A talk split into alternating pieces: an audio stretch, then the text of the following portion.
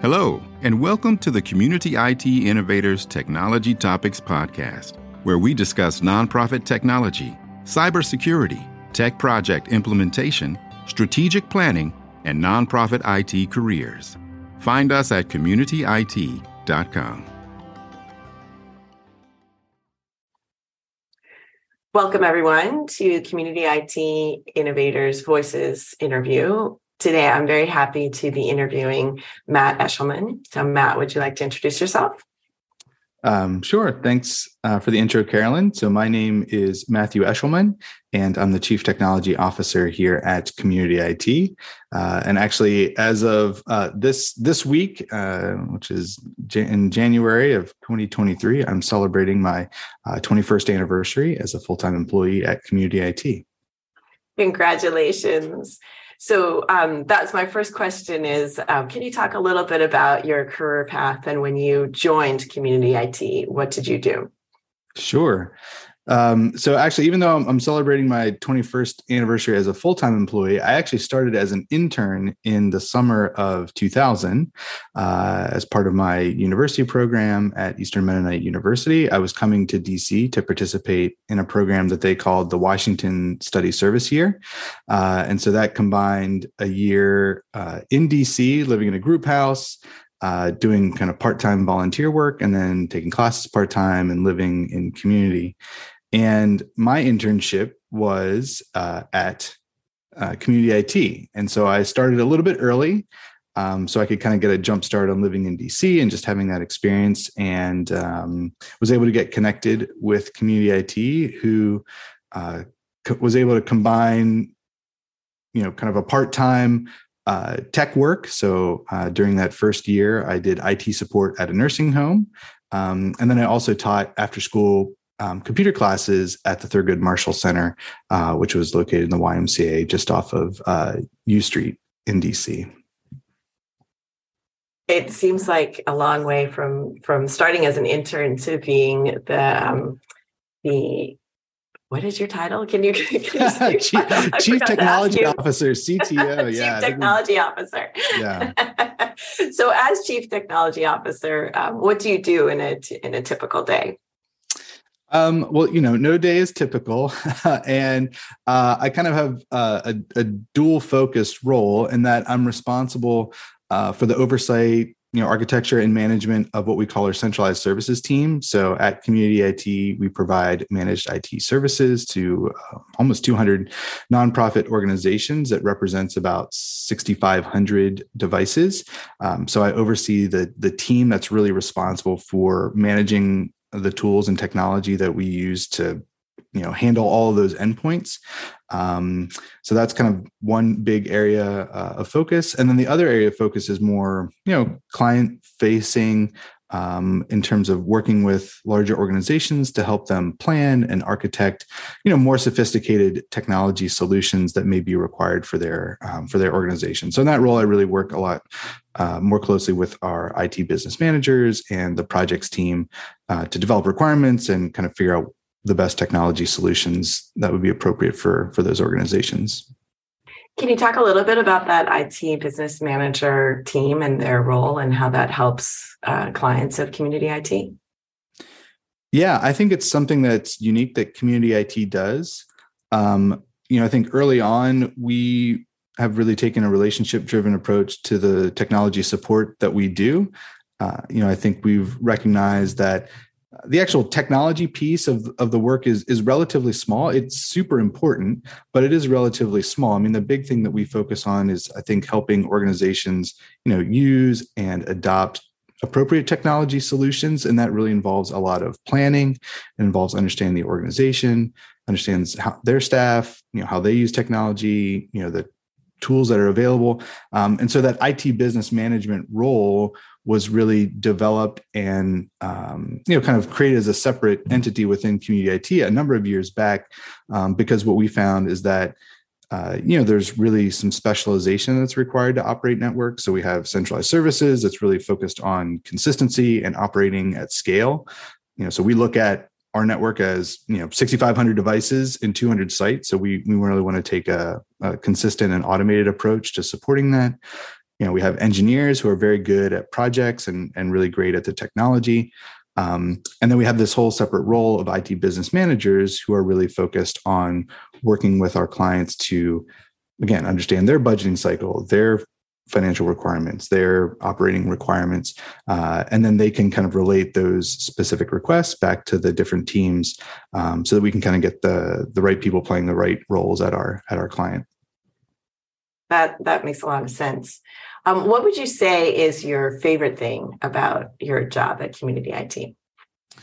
Um, well, I really like the fact that I have, uh, you know, I get to work at a tech company that has lots of great employees. I think we're almost at 50 staff right now. And uh, I think we've got great people, you know, great employee owners working at Community IT who are really dedicated to their job, they're experts, um, and they're always willing to share, you know, what they know.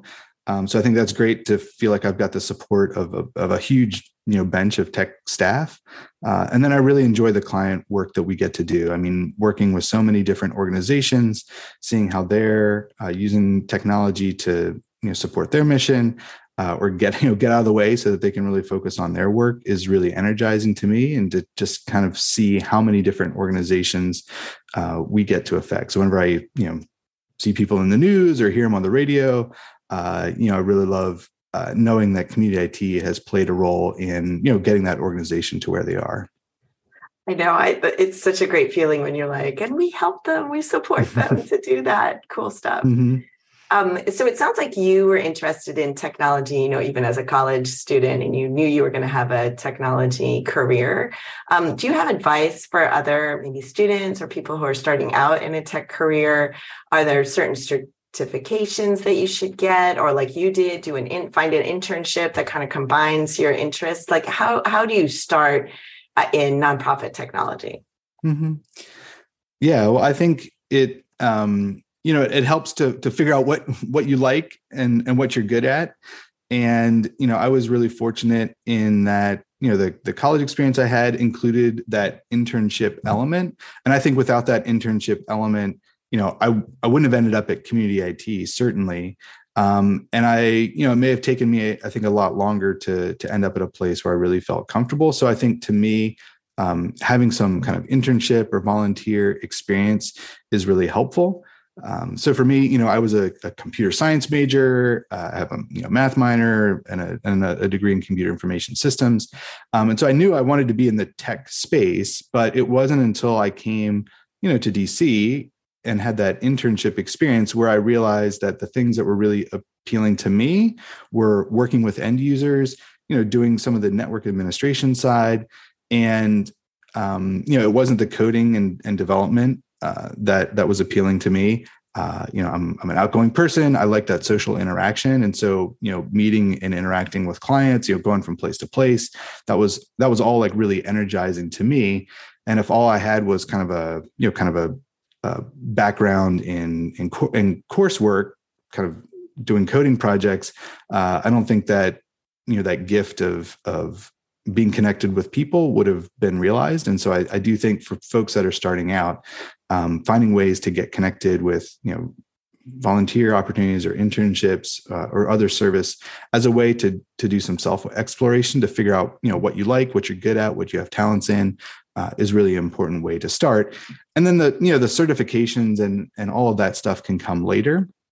And I do think technology is one of those fields where um, you know you don't necessarily have to have a tech degree background to get started. I mean, I think that may be shifting a little bit.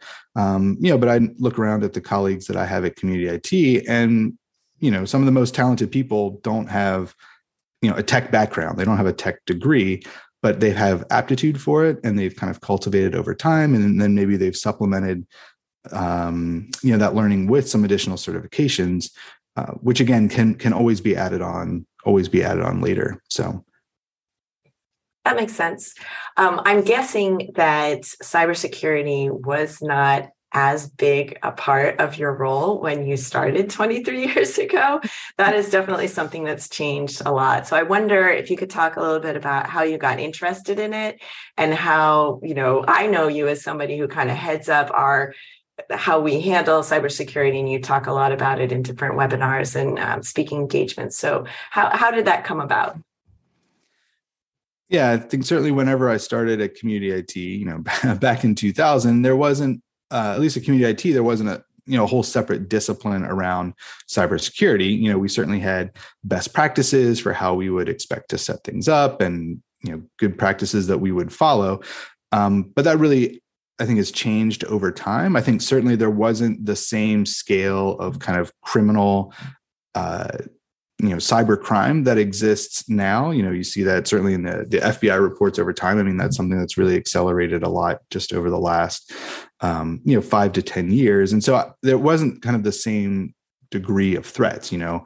Uh, we've always had antivirus on our networks that we supported. You know we've always uh, encouraged clients to have good passwords but i think the kind of the scale and complexity of, of kind of what is considered cybersecurity certainly has expanded. Um, and so I do think in relate in reaction to uh, I think the rise of cybercrime as, as kind of a financially motivated uh, activity to, to kind of break into networks and either you know try to deploy ransomware or just you know straight up um, you know dupe people or con them into you know buying gift cards or updating uh, wire transfer information. You know there has needed to be um, you know a really separate and added focus on protecting an organization and protecting their data. So, um, you know, I think it came out of our approach of having, you know, just good IT practices. Uh, and then those certainly have evolved to keep up with the, you know, the attacks that we see uh, across the networks that, that we support. And so when you expressed an interest in taking this on or becoming like our internal expert in this, how did community IT support you in that? Like I've been mm-hmm. interested over these interviews um, that people um, they don't stay stuck in like if you start on help desk, you're you're not necessarily on help desk forever. There's lots of mm-hmm. opportunities mm-hmm. to be interested in something. Sometimes people are able to create you know a job category a job description for themselves. So how, how did that work with with you? Mm-hmm. Yeah, so certainly, you know, I started as an intern, you know, working 20 hours a week. And of that, you know, only maybe eight to 10 was actually doing tech work. Um, so I was a, what we called back then a network administrator, so a, a tier one technician. And then after about a year or two, um, you know, then I prom- was promoted to network engineer. Um, and so back in those days, every tech, you know, kind of had a stable of clients that they were responsible for. So uh, we didn't have any centralized management and so you know I, I, moved up as an engineer and then i had the clients that i supported and i did everything from technical escalation from the tier ones that i was responsible for uh, to the projects of the client. Um, you know and then that kind of became uh, more specialized and uh, i think i became then a team lead responsible for a number of uh, techs. Um, and then you know i think we have been developing the business over time. So there you know community IT of 2000 looks a lot different than you know community IT of, of 2023 in that there are jobs and and responsibilities and uh, titles that just never even never existed back then. And so we've done a lot of that you know business innovation along the way to figure out you know what jobs need to be done to support our clients uh, what positions maybe need to be created to uh, encourage and, and take advantage of the skills that our staff have. Um, and so I remember, you know, I think my first, you know, um, I don't know, more senior level title was, I think, completely made up. You know, I, I, I think I re- even wrote the own job description. I said, you know, I think I, I am I'm, I'm going to be the director of professional network services. Like that sounds like a cool title. Uh, has director in it, has professional in it in it. I don't know that it made, it made sense out, outside of any you know any context, but uh, you know, and working with the leadership at Community IT, they're like, okay, sure, like we see that you've got some skills and talents in in kind of the planning and architecture area, and so as we were growing and uh, evolving as a company, you know, that was a role that said, okay, you can move into. And then I think the same way, I mean, the CTO position never existed before uh, I, you know, essentially wrote the job description and and talked to Johan, who's now the CEO, and said, "Hey, like I really think I'm the CTO. I'm the CTO. Like that's a role that that I think I'm doing already.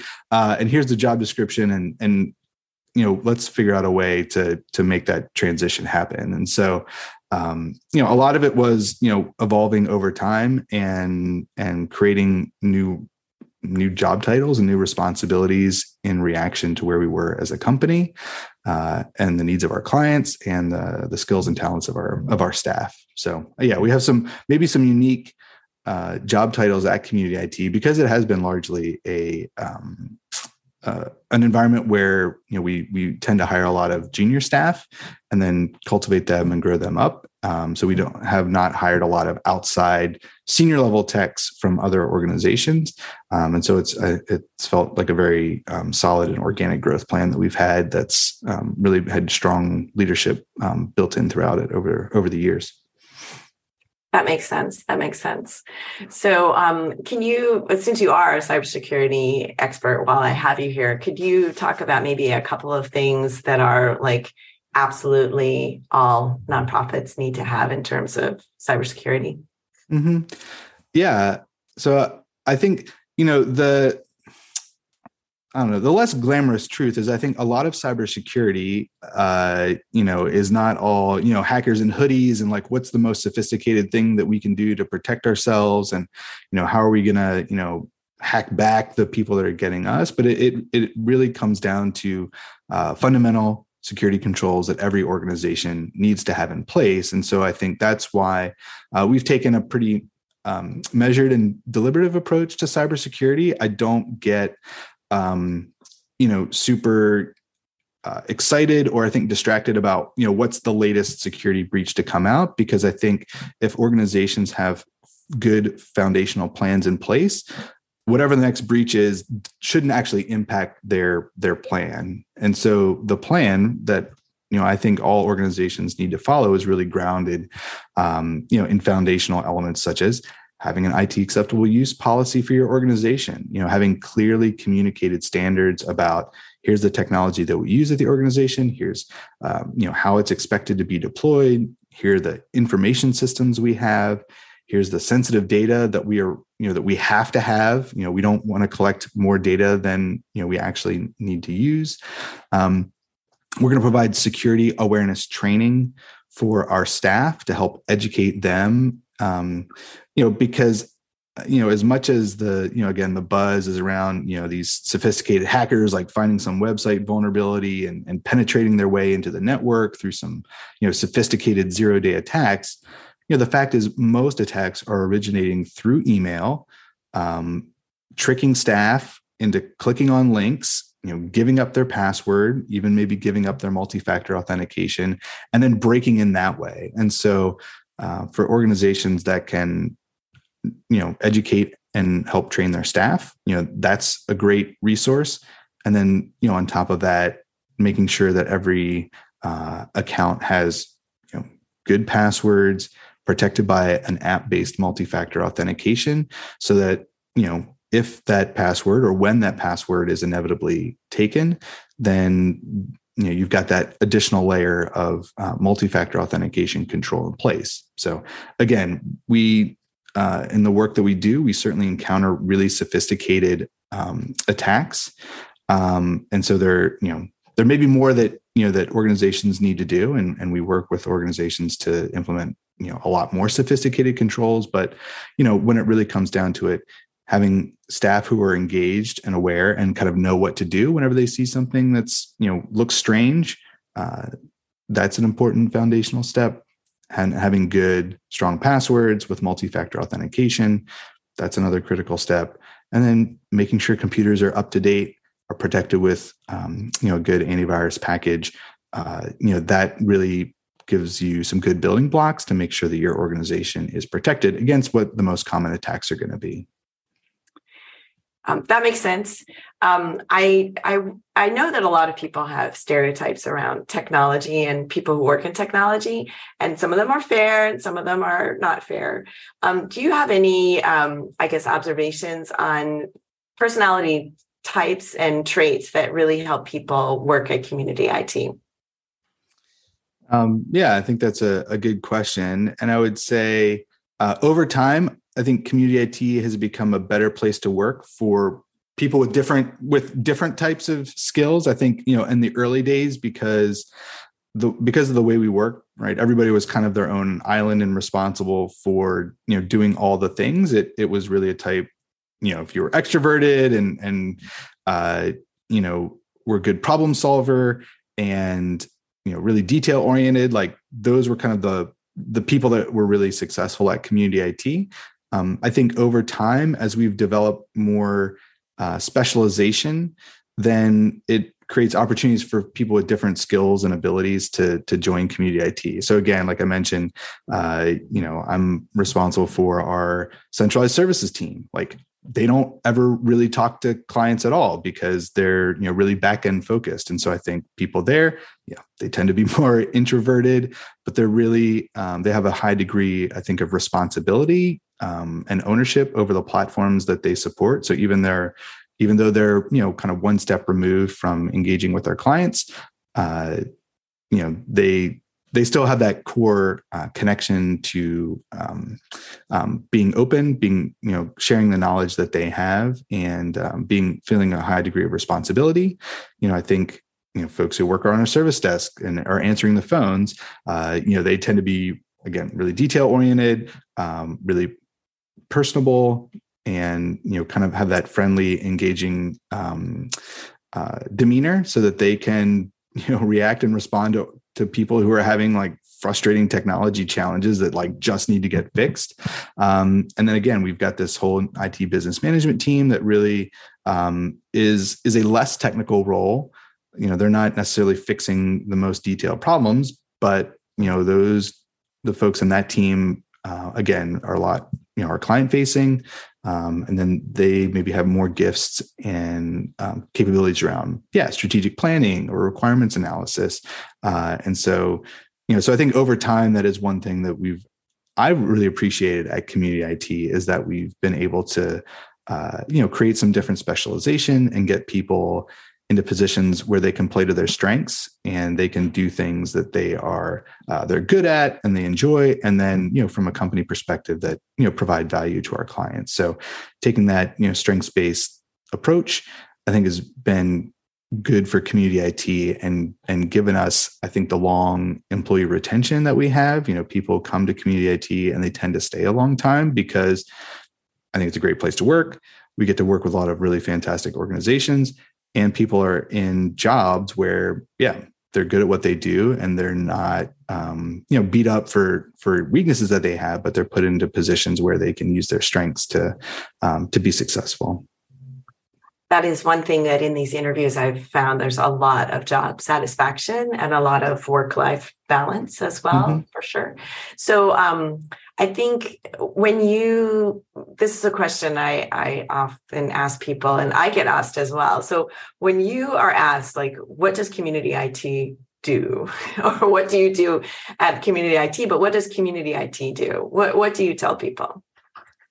So, yeah, I think I first start with just we provide IT services to nonprofit organizations. So that's kind of the baseline. And depending on on the response from there, uh, you know, I, I would go on. You know, I think for for people that work at like really large organizations, um, they don't quite under you know understand that. I think for people that work at you know small organizations or particularly other nonprofits are like, oh yeah, like we have you know then the conversation go from there talking a little bit more about our outsourced it services. You know and cybersecurity i think has become quite um, buzzy in the last couple years. And so talking about how community it supports organizations from, from a cybersecurity perspective um, often you know we'll continue the conversation or we'll get a lot more interest Thank you so much, Matt, for for taking this time to talk to me and uh, letting me know all about your 23 mm-hmm. years at Community IT. Congratulations again, and, and, thank you. Great, thanks, Carolyn. It's been really fun talking uh, with you about this, and um, yeah, talking about community IT and just thinking about the last 23 years and and kind of all the the growth and evolution that's happened over that time.